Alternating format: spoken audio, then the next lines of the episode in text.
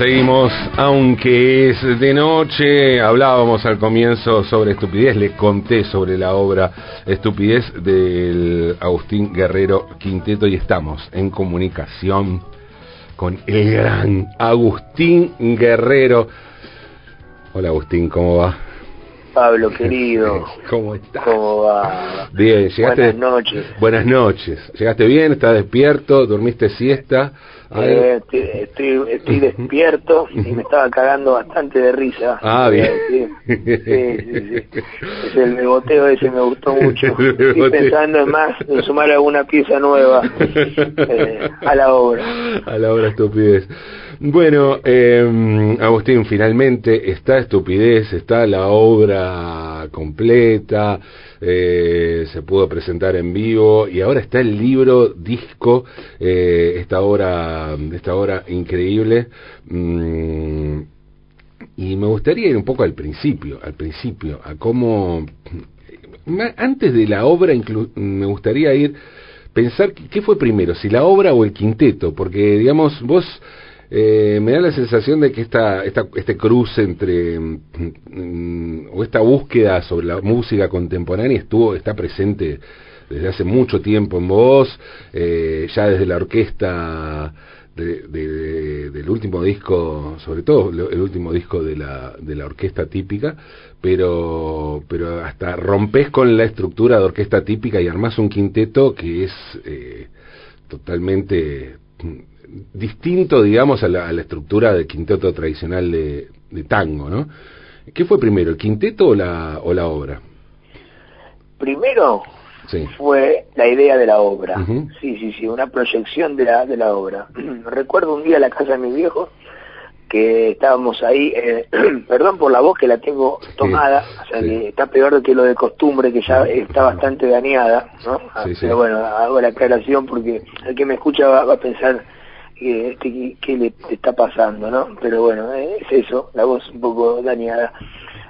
Recuerdo que estaba eh, en la casa de, de, mis viejos y justamente me habían comentado sobre el libro que mencionaste vos en la introducción. Ajá, Habían comentado hace poco sobre ese libro.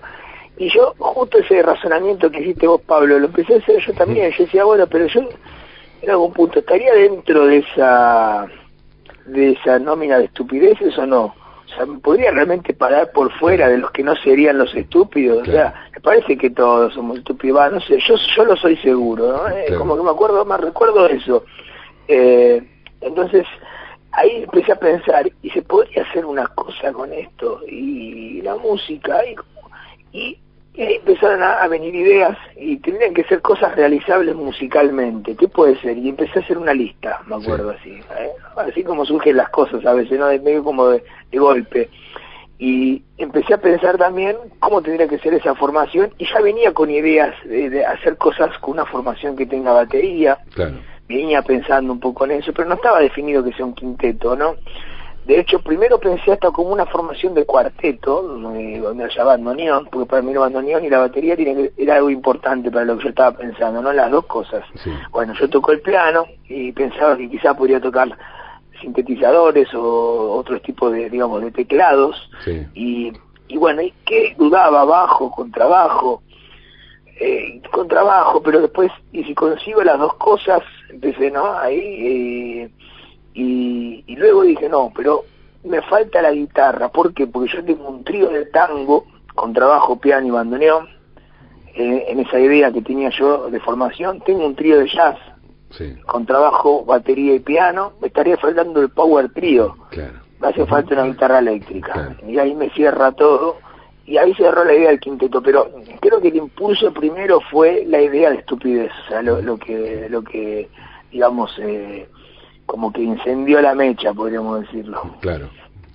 Y, pensaba en esto, ¿no? De, que hablaba al comienzo, este eh, hurgar eh, y de manera compleja y complejizar lo simple, porque la estupidez es algo bastante simple, ¿no? Eh, nunca pensamos en la estupidez como una, una cuestión compleja, digamos.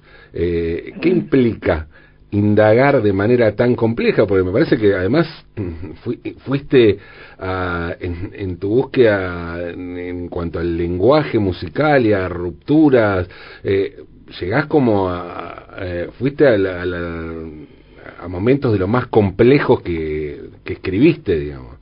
Eh, ese contraste ¿no? entre la simpleza eh, y, lo, y lo complejo. Sí, creo que lo hace más estúpido aún, ¿no? Porque, porque si uno habla de la estupidez, más vale hacer, hacer unas cosas más fáciles y ya está, hacer un así bien boludo, que se note fácil, digamos, mira, ahí va el boludo y hace, hace boludece.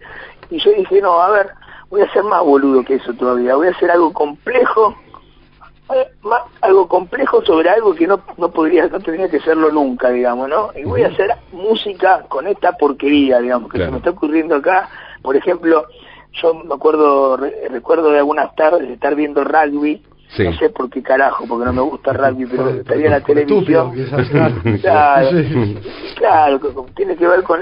la, televisión es un, es un digamos, es, eh, es una emana estupidez constantemente y cuando uno está prendido enseguida este, está como siendo contaminado por eso, ¿no?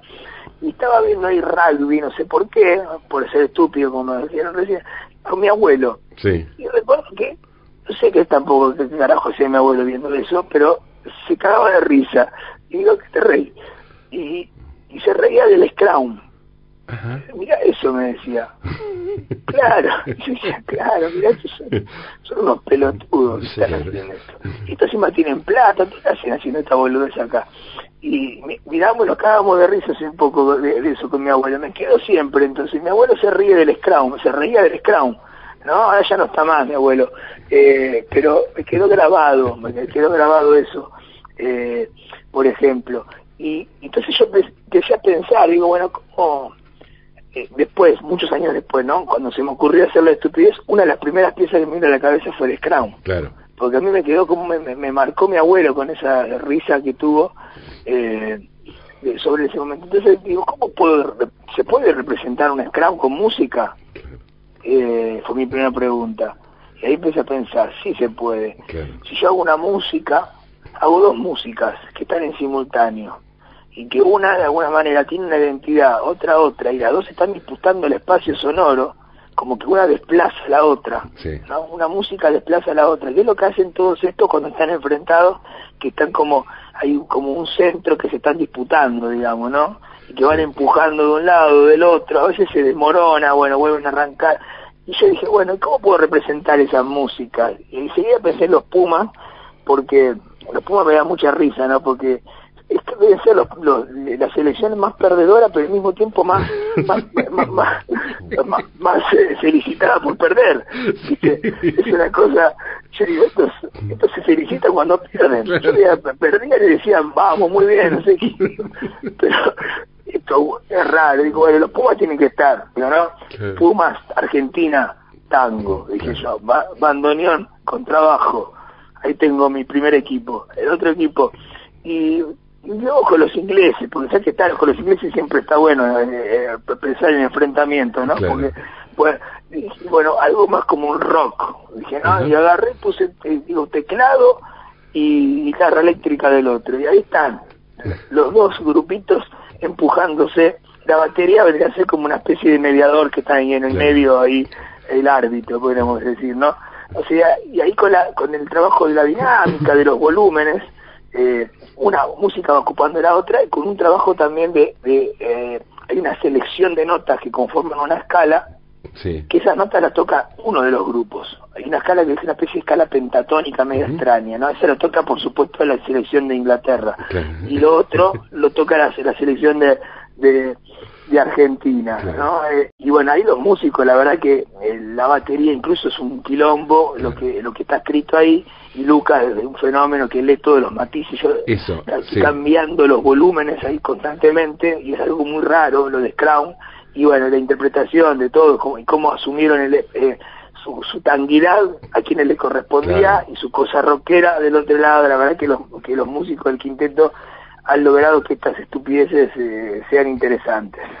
Unos músicos increíbles, eh, los de los músicos del Quinteto, del Agustín Guerrero Quinteto, y, y, quiero aclarar esto, esto que dijiste, ¿no? Eh, porque está hay un chiste muy, famoso de los tantos chistes de músicos que dice, bueno, ¿cómo haces para que un violinista deje de tocar, sacarle la partitura? ¿Cómo haces para que un baterista deje de tocar, ponerle una partitura, ¿no? En este caso es, un, es el baterista que lee partitura, Lucas, ¿no? Eh, sí, es rarísimo, Lucas es un, caso extraño. Claro, sí, sí, porque todo, todo está escrito, obviamente. Eh, hacía referencia recién a Scrown, Agustín, y estamos charlando con Agustín Guerrero, eh, y aparece, los, deportes aparece como constante en estupidez, o por lo menos está deportes extremos, está knockout también, eh, hay, hay como, hay una presencia, digo, en 15, ¿no? Eh, tres deportes con Faltó el badminton, perdón, ¿eh? Yo... Me parece, veo como muy, muy, o sea, veo, veo el deporte, pero también veo a nuestra condición de espectadores, ¿no? De, ese deporte, más que, por ahí más que a la, a la práctica en sí. Eh... Sí, sí, sí, sí, exactamente. Es como, eh, o sea, por ejemplo, el caso de boxeo, para colmo, a mí me encanta el boxeo. Ajá me encanta el boxeo. Yo veo boxeo todo el tiempo. Y practiqué un poco de boxeo, y, pero uno me dijo, no puede ser tan gil ir a practicar boxeo cuando tocas el piano. Entonces dije, claro, tienes razón. Y automáticamente dejé de practicar boxeo. Y, y, pero me gustó siempre mucho. Y bueno, Lucas, el baterista, eh, él lo practica, digamos, ¿no? La batería un poco más amigable para quien quiera boxear, de hecho hasta le puede venir bien, tener fuerza en los brazos, ¿no? Eh, y hay como una, una cosa rara, porque está como que digo, yo dudaba, y, pero sí, sí, sí me gusta, y me dicen, el boxeo se están cagando trompada ahí, yo estoy viendo esto, otros están cobrando guita, el otro queda con derrame cerebral, le digo, esto es una pelotudez, pero cómo no, cómo no va a poder estar, digamos, ¿no? Eh, tiene que estar, aparte, también era tentador, ¿y cómo la represento? Y tengo que representar un round, ¿no? Y, y entonces está Lucas ahí, que está como, sería como el boxeador, que, que los oyentes serían como que, que están, los que están recibiendo la paliza, digamos, de alguna manera, ¿no? Es un primer round, digamos, adverso para quien escucha, y el baterista se está encargando de ajusticiarlos, y todos los demás nosotros seríamos las piñas que el baterista le logra pegar al que al que está escuchando, ¿no? Entonces cada tanto los golpes de la batería son reforzados por todos los instrumentos del quinteto como si fueran trompadas que, que le van entrando al que está escuchando. Y por supuesto, ante los tres minutos termina noqueado porque, bueno, eh, no llega a terminar el, el, primer round. En definitiva, era, son como también un poco hasta cosas cosas que me que, que me generan risa un poco no eh, eh, a veces surgen de eso la necesidad no tanto porque yo considere qué sé yo por ejemplo los deportes extremos como una verdadera estupidez a ver me parece que hay una cosa de del ser humano de quererse, no sé, querer mostrar cierta omnipotencia, como que, como que eh, buscar riesgos necesarios para sentirse más vivo. Creo que hay una deficiencia ahí también, ¿no? O querer sentirse poderoso. Entonces se tira el tipo ahí de, del parapente y va volando y se le pasa las piedras ahí cerca y lo filma y otro dice, mira lo que hace. Y para mí es un pelotudo que está volando con un coso. No sé qué carajo tiene de interesante eso que está haciendo. Pero bueno, el tipo vuela, por ahí se tira de paracaídas, el otro va y dice, bueno. Y, y entonces... Eh, me parece que es un poco así también. Y me, causa generalmente, me saca una sonrisa en cada uno de los títulos, eso es lo que me pasa. Me saca una me saca una pequeña sonrisa y entonces digo, uh, bueno, ¿y se puede hacer con la música? Sí se puede, entonces, bueno, entonces va, entra en la obra. ¿no? Sí, sí, pensaba, decías esto de los deportes extremos, pensaba en lo que decía la, la escritora Fran de Bovitz en en esta serie que, que hizo sobre hizo más de Scorsese supongamos que Nueva York es una ciudad donde dice hoy la gente paga para, eh, para ir en sus vacaciones eh, paga miles de dólares para hacer lo que antes era el castigo de los presos, ¿no? Como ir a hacer, escalar cosas, hacer caminatas tremendas, ¿no? Y un montón de cosas. Claro, antes eran los presos. Las piedras se cambió por la heladerita. Claro, y ahora se, ahora se paga por esto. Pero bueno, eh, estamos charlando con Agustín Guerrero a propósito de, su obra Estupidez.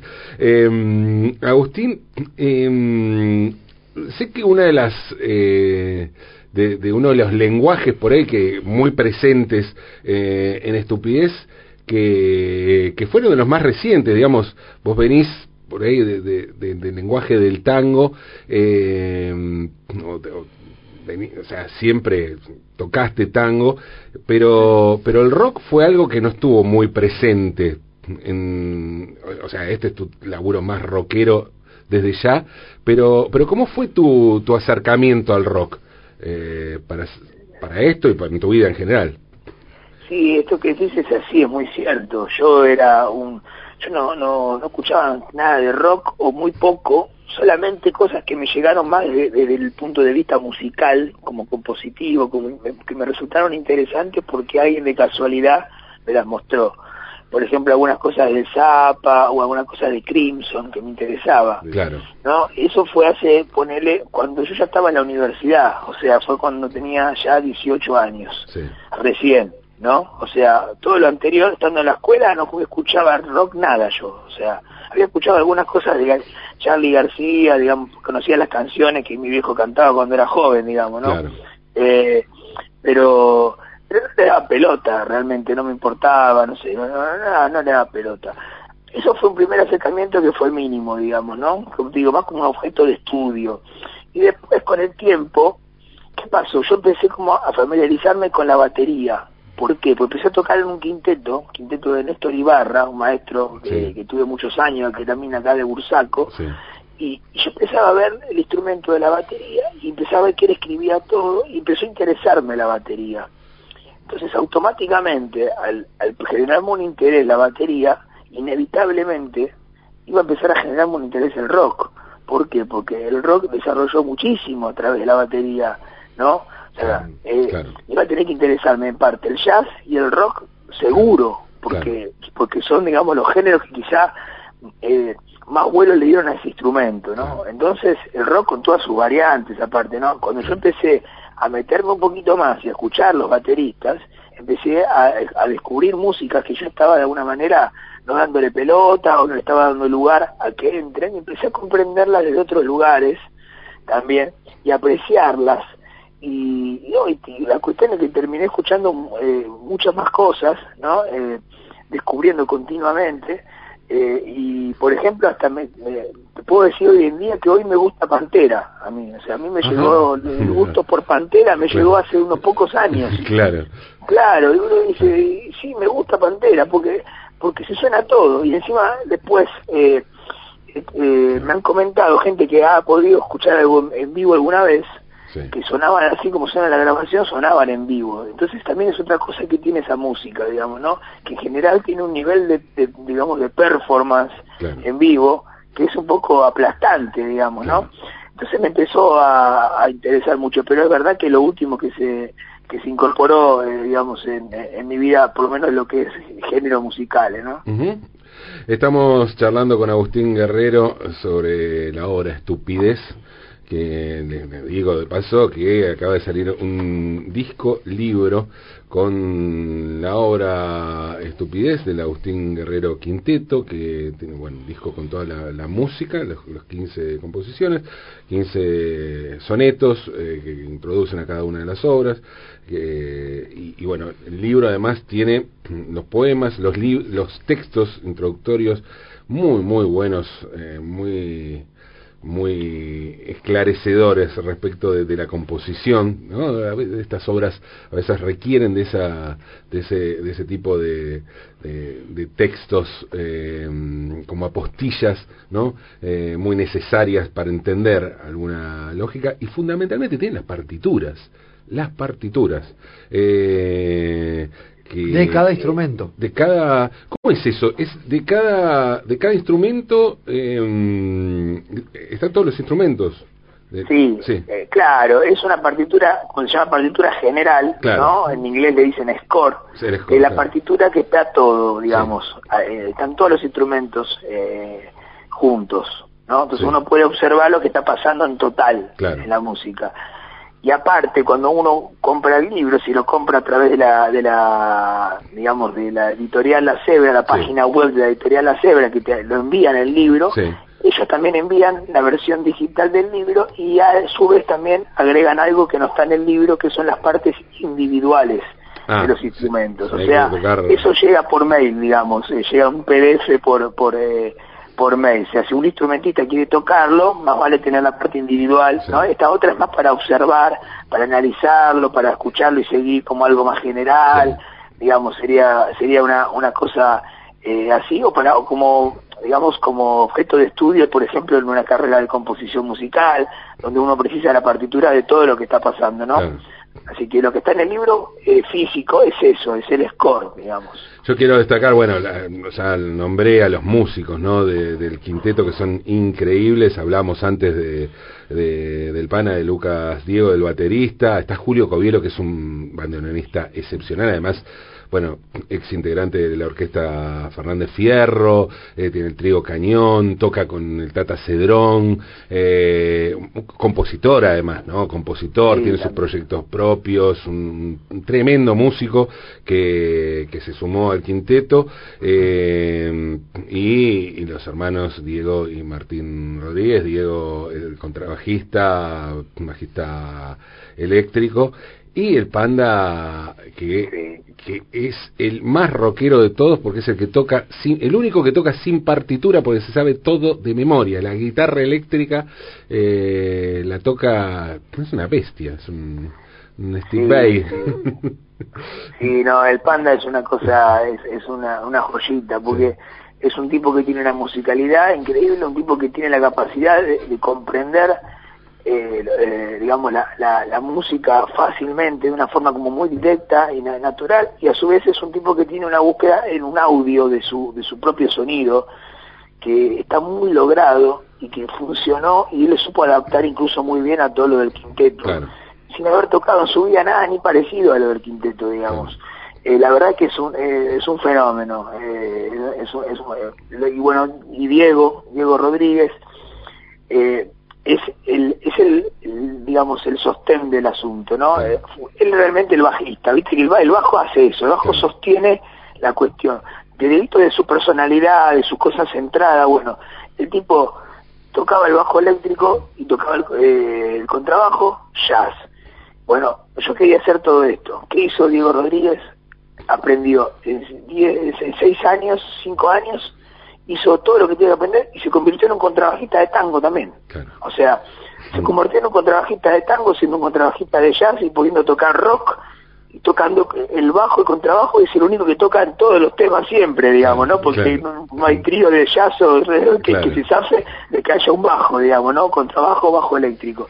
La verdad que como es como la seguridad ahí del, del grupo. Bueno, Julio ya hablaste, Julio, Julio, bueno, el, el para mí siempre es como es como el 9, digamos, como el delantero, el goleador, ¿viste? El que está el que está adelante, que pone la cara y Julio tiene la personalidad para eso y, digamos, el eh, podríamos decir tiene la, lo que hay que tener, lo que tiene un bandoneonista, que es ir al frente y, y al mismo tiempo tener la musicalidad y poder cantar una melodía así con entendiendo, con expresión, digamos, ¿no? Y bueno, y lo completo que es por su formación también eh, académica eh, en el Conservatorio Manuel de Falla. Y bueno, del panadero ya hablé, ya hablamos, dijimos, ¿no? el baterista virtuoso con un sonido extraordinario que puede leer partitura encima, así que ¿qué más uno puede pedir? Totalmente. Pensaba en el bandoneo, claro, y además es, parte de, bueno, seguir como, como la raíz tanguera, ¿no? Como el, elemento tanguero está ahí.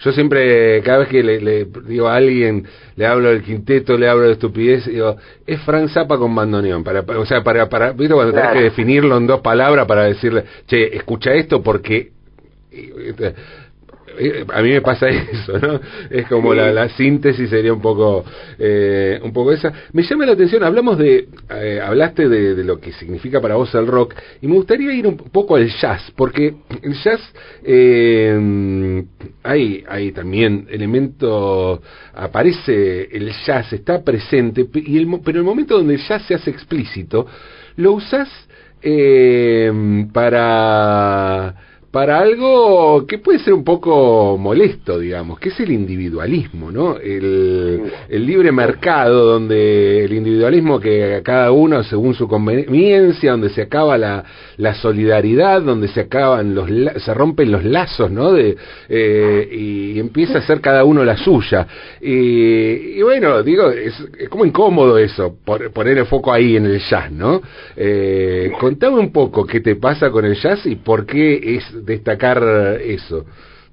Mira, yo considero que el, que el jazz, a diferencia del tango, el tango es algo más orgánico en el sentido del grupo, como que son como, incluso los grupos chicos son como pequeñas orquestas. Eh, me parece que el jazz, eh, sacando la Big Bang, que, que, es algo más similar por ahí a lo que es el tango, por las secciones y por todo eso, cuando se arma, digamos, arman esos quintetos y todo lo que pasa en el jazz en un momento, para mí son como individualidades que vienen a, sumarse y que cada una viene con su discurso, su idea, y bueno, y se suman ahí a un contexto en el cual dialogan, pero cada uno desde su individualidad, digamos, ¿no?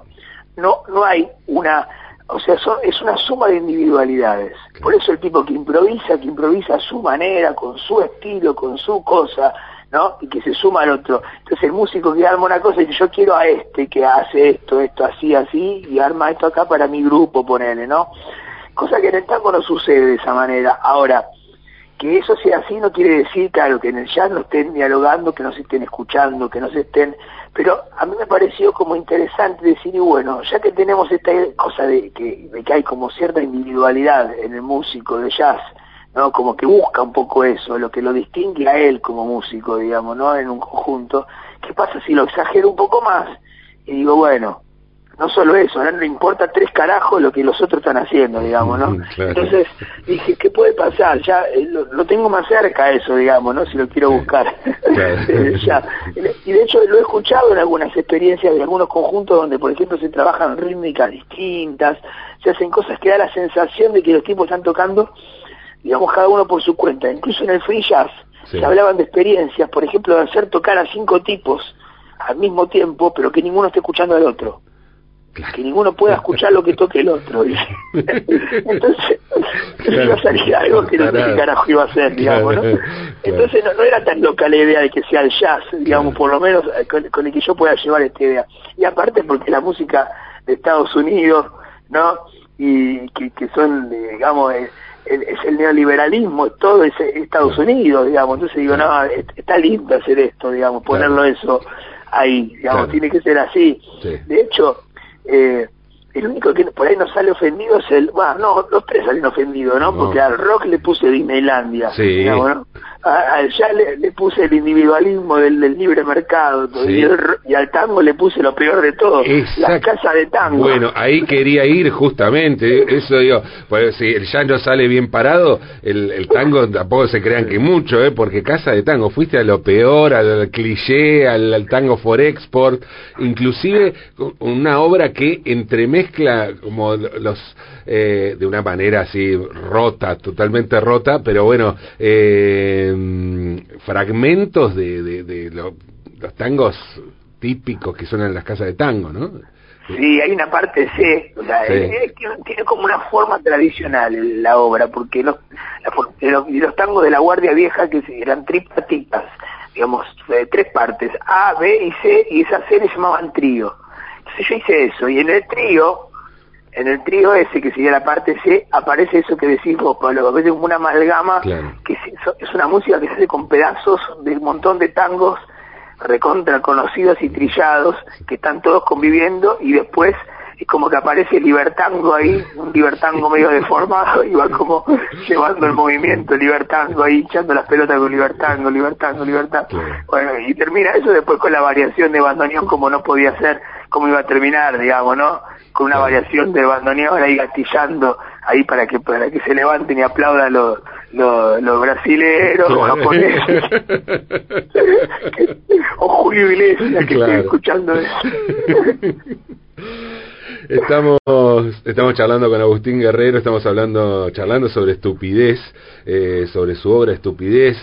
Recuerdo que está el libro, eh, el libro con un disco, la música, los poemas, las partituras, eh, imágenes de algunas de las visuales que hizo Gonzalo Duro. Em, Agustín, te quería preguntar justamente, hiciste mención a, a Libertango y mm, estamos en el año del, centenario de Piazzolla, es imposible pensar en una obra así, en una obra de, ruptura de un, compositor como vos que eh, hace una obra de carácter contemporáneo, pero con una raíz tanguera. Eh, es imposible no pensar en Piazzolla. A ver, y, pregunto esto, te pregunto esto por, saber tu, tu impresión sobre Piazzolla, pero además eh, parto de esta idea, ¿no? Muchas veces se, se relaciona a lo piazoliano con un determinado, conseguir una determinada mueca, una determinada, eh, un determinado cliché piazoliano, digamos, o un determinado motivo, y, y me parece que tu, tu búsqueda, tu, lo que representa estupidez, es ir, es una búsqueda piazoliana, ir, ir más allá, obviamente, Piazzolla nunca rompe con la tonalidad, por ejemplo, pero sin embargo está esa, eh, esa idea de cruzar al tango con la música de concierto, por ejemplo, ¿no? Eh, contame un poco, contame un poco qué te, qué te pasa con Piazzolla, cómo, cómo ves a Piazzolla como, como, como referente o no, no sé, contame un poco cómo es tu, tu relación con, con Astor Piazzolla. Mira, sí, claramente es un referente, eh, es, un referente, creo que hoy en día para cualquiera, digamos, que, que quiera hacer algo relacionado con el tango, seguro, digamos, ¿no? Porque porque fue muy fuerte, digamos, lo que lo que lo que dejó el tipo algo muy sólido. Y bueno, queda bien claro que es así porque estamos en, en el 2021 y, y escuchamos como las orquestas eh, sinfónicas o filarmónica de cualquier parte del mundo lo interpretan, como lo tocan en todos los conservatorios del mundo, como lo tocan también los músicos del ámbito del jazz, o lo tocan y, lo conoce un montón, un montón de gente, y la música es algo que se escucha muchísimo también, porque salió que es uno de los compositores que más se, se grabó en los últimos tiempos, o sea, realmente es, es algo eh, es influyente, y a mí lo que me pasa que quizá eh, esta cuestión de que de que el tango eh, sea una cosa, digamos, de concierto, sí, pero por un lado es una cosa de, cierta solemnidad, digamos, que cuando uno habla de música de concierto, o habla o habla de, la música clásica o lo que sea, que a mí me rompe bastante las pelotas, ¿viste? A mí, a mí me, hasta incluso diría que me da un poco de risa y me parece bastante estúpida también.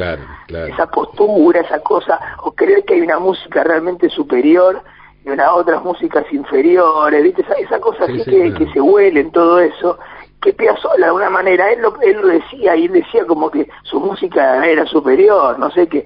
Yo no creo que sea eh, la cosa eh, realmente tan así. Sí considero que él fue un tipo que hizo un montón de innovaciones y que generó una música nueva, eh, importantísima, ¿no? Eso seguro, pero, pero entonces en algún punto ahí es cuando yo no me siento tan identificado, ¿viste? Cuando yo digo, no, a ver, eh, es como una, una cosa de querer de querer estar por los cielos y yo digo, no, yo quiero estar por el suelo, ¿viste? Quiero estar por la por, la, tierra lo más posible, lo más posible, digamos, sin, eh, digamos, eh, es como, ahí, ahí noto la, una, una, una cosa que, en la cual no me, y por ejemplo ahí siento, siento afinidad con otro tipo de músicos, como por ejemplo con Pugliese también, por esa parte, digamos, ¿no?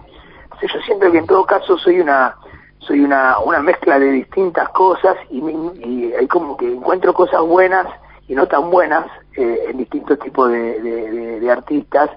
Y por ejemplo otro Salgam que vos vos también lo sabés y Salgam es una admiración muy grande por la música en sí digamos no por lo que por lo que hizo con el tango digamos no y, y lo que es como pianista porque porque eso como un tipo que juega bien a la pelota, ¿viste? Vos lo ves jugar a Maradona, lo ves jugar a Messi y te gusta cómo juega. Bueno, o sea, te gusta cómo toca el piano, ¿viste? No, no, hay mucha no hay mucha vuelta que, eh, digamos, que, que darle a eso.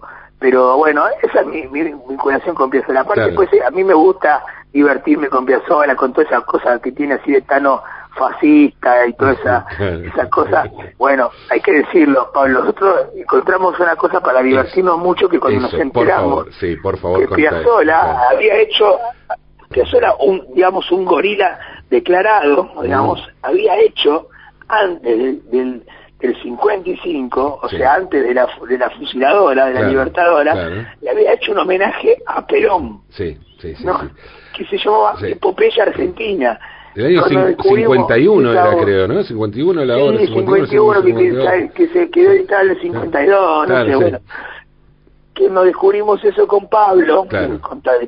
aprovecho para contarle a, los y las oyentes, eh, dijimos, tenemos que hacer esta obra con el quinteto porque esto es una pelotuda más grande que una casa que, que a sola le haya hecho a, Perón una obra y después encima la quiera esconder, que salga el boludo para que no la conozca, ¿sabes qué? La agarramos, la vamos a mostrar. Claro.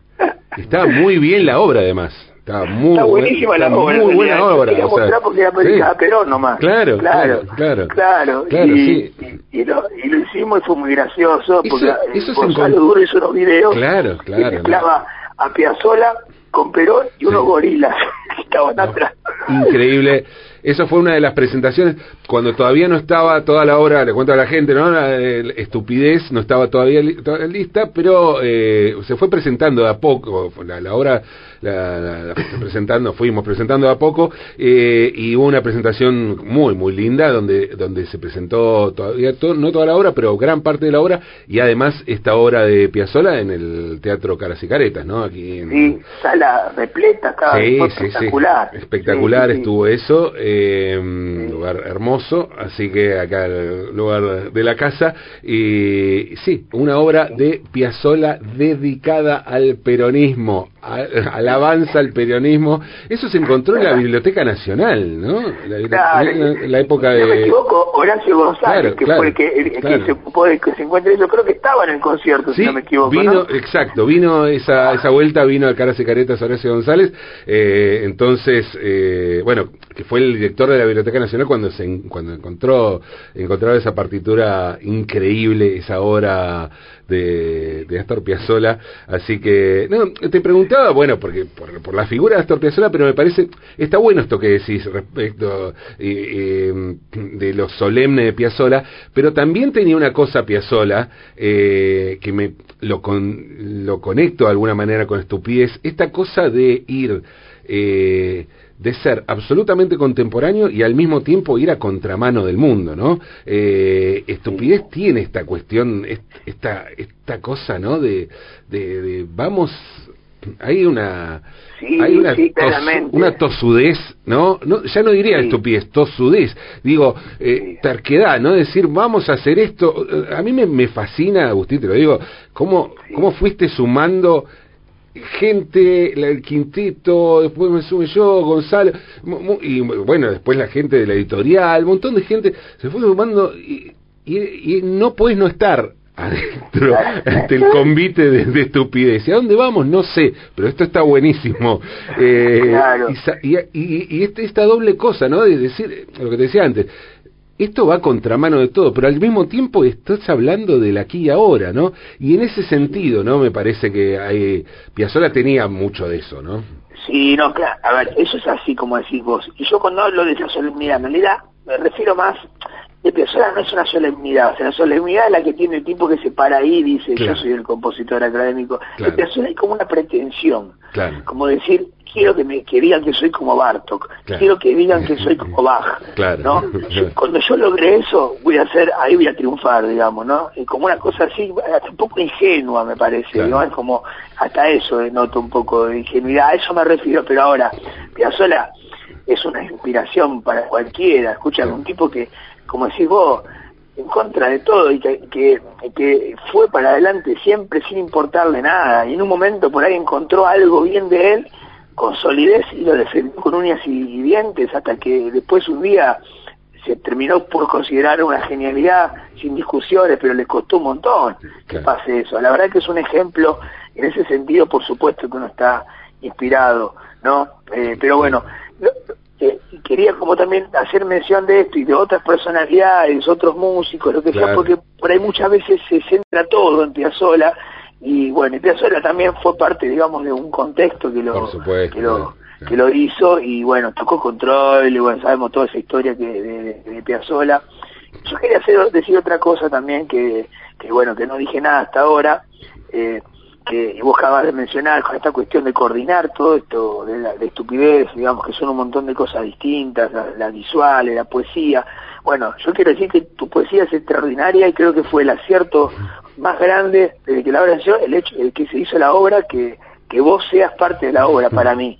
Eso fue realmente un acierto y, y lo, digo y no voy a decir mucho más, simplemente voy a invitar a que la gente que, que la, obra está en, digamos, en Spotify, está subida a las plataformas de música, escuche, la vaya a escuchar y me diga si no es así realmente y que funcionan tan bien la, poesía con la música y hace que se entienda mucho mejor la, la obra y le agrega, bueno, ese picante característico tuyo, Pablo, que yo soy admirador, digamos, un gran admirador, vos lo sabés, que nos, reímos mucho juntos con tus cosas. Mucho, claro, claro, sí. Así que bueno, eso lo quería decir. Gracias, gracias Agustín. A ver, para, para que se entienda, yo voy a poner un ejemplo de, para que se entienda eso, ¿no? Eh, una vez estábamos hablando con Agustín, en realidad lo estaba entrevistando yo para una, entrevista que después se publicó en la, revista MU.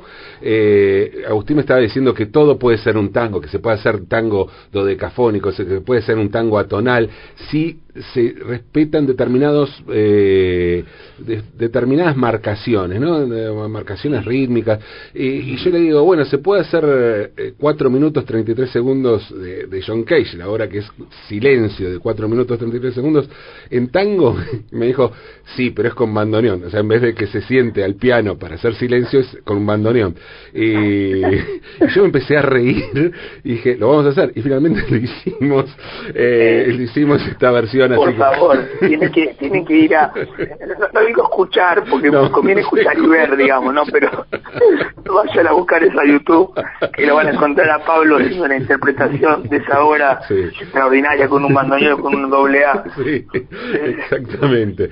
Así que, bueno, ese, ese tipo de, cuestiones nos unen con Agustín y, gracias, para mí es un placer ser parte de esta obra, Agustín, de, de esta obra increíble que es Estupidez. Y, te quiero preguntar para, para cerrar, mm, a ver, eh, Estupidez, empezaste a escribir cuándo? ¿En 2000, qué fue esto? ¿15, 16? ¿Cuándo fue? Eh, sí, empecé a escribirla en el, para hablar que te voy a decir bien, en el 2015 empecé a escribir algo ya. Y en el 2019 se estrenó la obra completa, ahora sale el disco libro con la obra completa. El, o sea, 2021 sale el, disco libro, se grabó la obra, pero en el 2019 ya se presentó en vivos. Eh, eh, Y en el medio, y en el medio, ¿qué pasó? en el medio pandemia, o sea, en el medio parece parece que fuera eh, parte de la promoción de estupidez, ¿no? De venir a marcarnos la estupidez esta esta pandemia, ¿no? Fue así, Exactamente. sí, se agregó un movimiento así bastante largo, digamos, ¿no? A la hora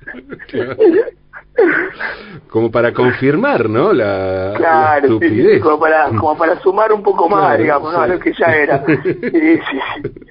Cosa que así que íbamos a grabar y dos días antes aparece Fernando diciendo se cierra todo. Claro, claro. No va, nadie va a ningún lado. Estuvo... A la mierda con todo la grabación, no sé cuándo va a ser. Bueno. Estuvo casi un año para varios meses la, la grabación, claro. Sí, claro, sí. en realidad íbamos a grabar en marzo, veníamos preparando todo, ya estábamos recontra ensayado, se cortó todo dos días antes de que grabemos y grabamos, teníamos grabando en octubre. 2020, con mil idas y vueltas, ¿no? Con, con dudas, si se iba a poder hacer o no, ¿no? que si se enferma se enferma la tía de uno que justo no sé le, fue a llevar algo ya teníamos que guardarnos todo viste era una una cosa así fue una locura grabar eso ahí pero salió y la pasamos muy bien la verdad. Bueno ya ya pueden eh, conseguir el disco, libro Estupidez, la obra del Agustín Guerrero Quinteto, y se puede escuchar toda, todo el, disco, está en Spotify, y próximamente también ya en YouTube con, con las visuales de Gonzalo, ¿no? Exactamente, pronto va a estar en mi canal de YouTube el 14 de agosto con las visuales de Gonzalo Duro, también un trabajo extraordinario que, que, hizo, o sea, ahí se va a escuchar, se va a poder, digamos, verlo más cercano al vivo, pero en la versión, digamos, digital de la obra, podríamos decir, ¿no? grabado, eh, el estudio y con visuales eh, por YouTube, o sea, esa es la, la, propuesta. Perfecto. Bueno, Agustín, eh, abrazo enorme, abrazo enorme felicitaciones. Eh, estoy muy, muy contento. Muy, muy feliz con estupidez. Bueno, yo también, Pablo, y muchísimas gracias a vos y a, tus compañeros por, por, eh, por, por, el espacio. La verdad que es genial el programa, me encanta. Eh, disfruto mucho, aprendo mucho con el programa y bueno, y me cago mucho de risa también, que es importante también, ¿no? Buenísimo, buenísimo. Nos vamos con monocultivo, si te parece. ¿eh? Me parece bárbaro. Abrazo enorme, Agustín. Abrazo enorme. escuchemos, dale.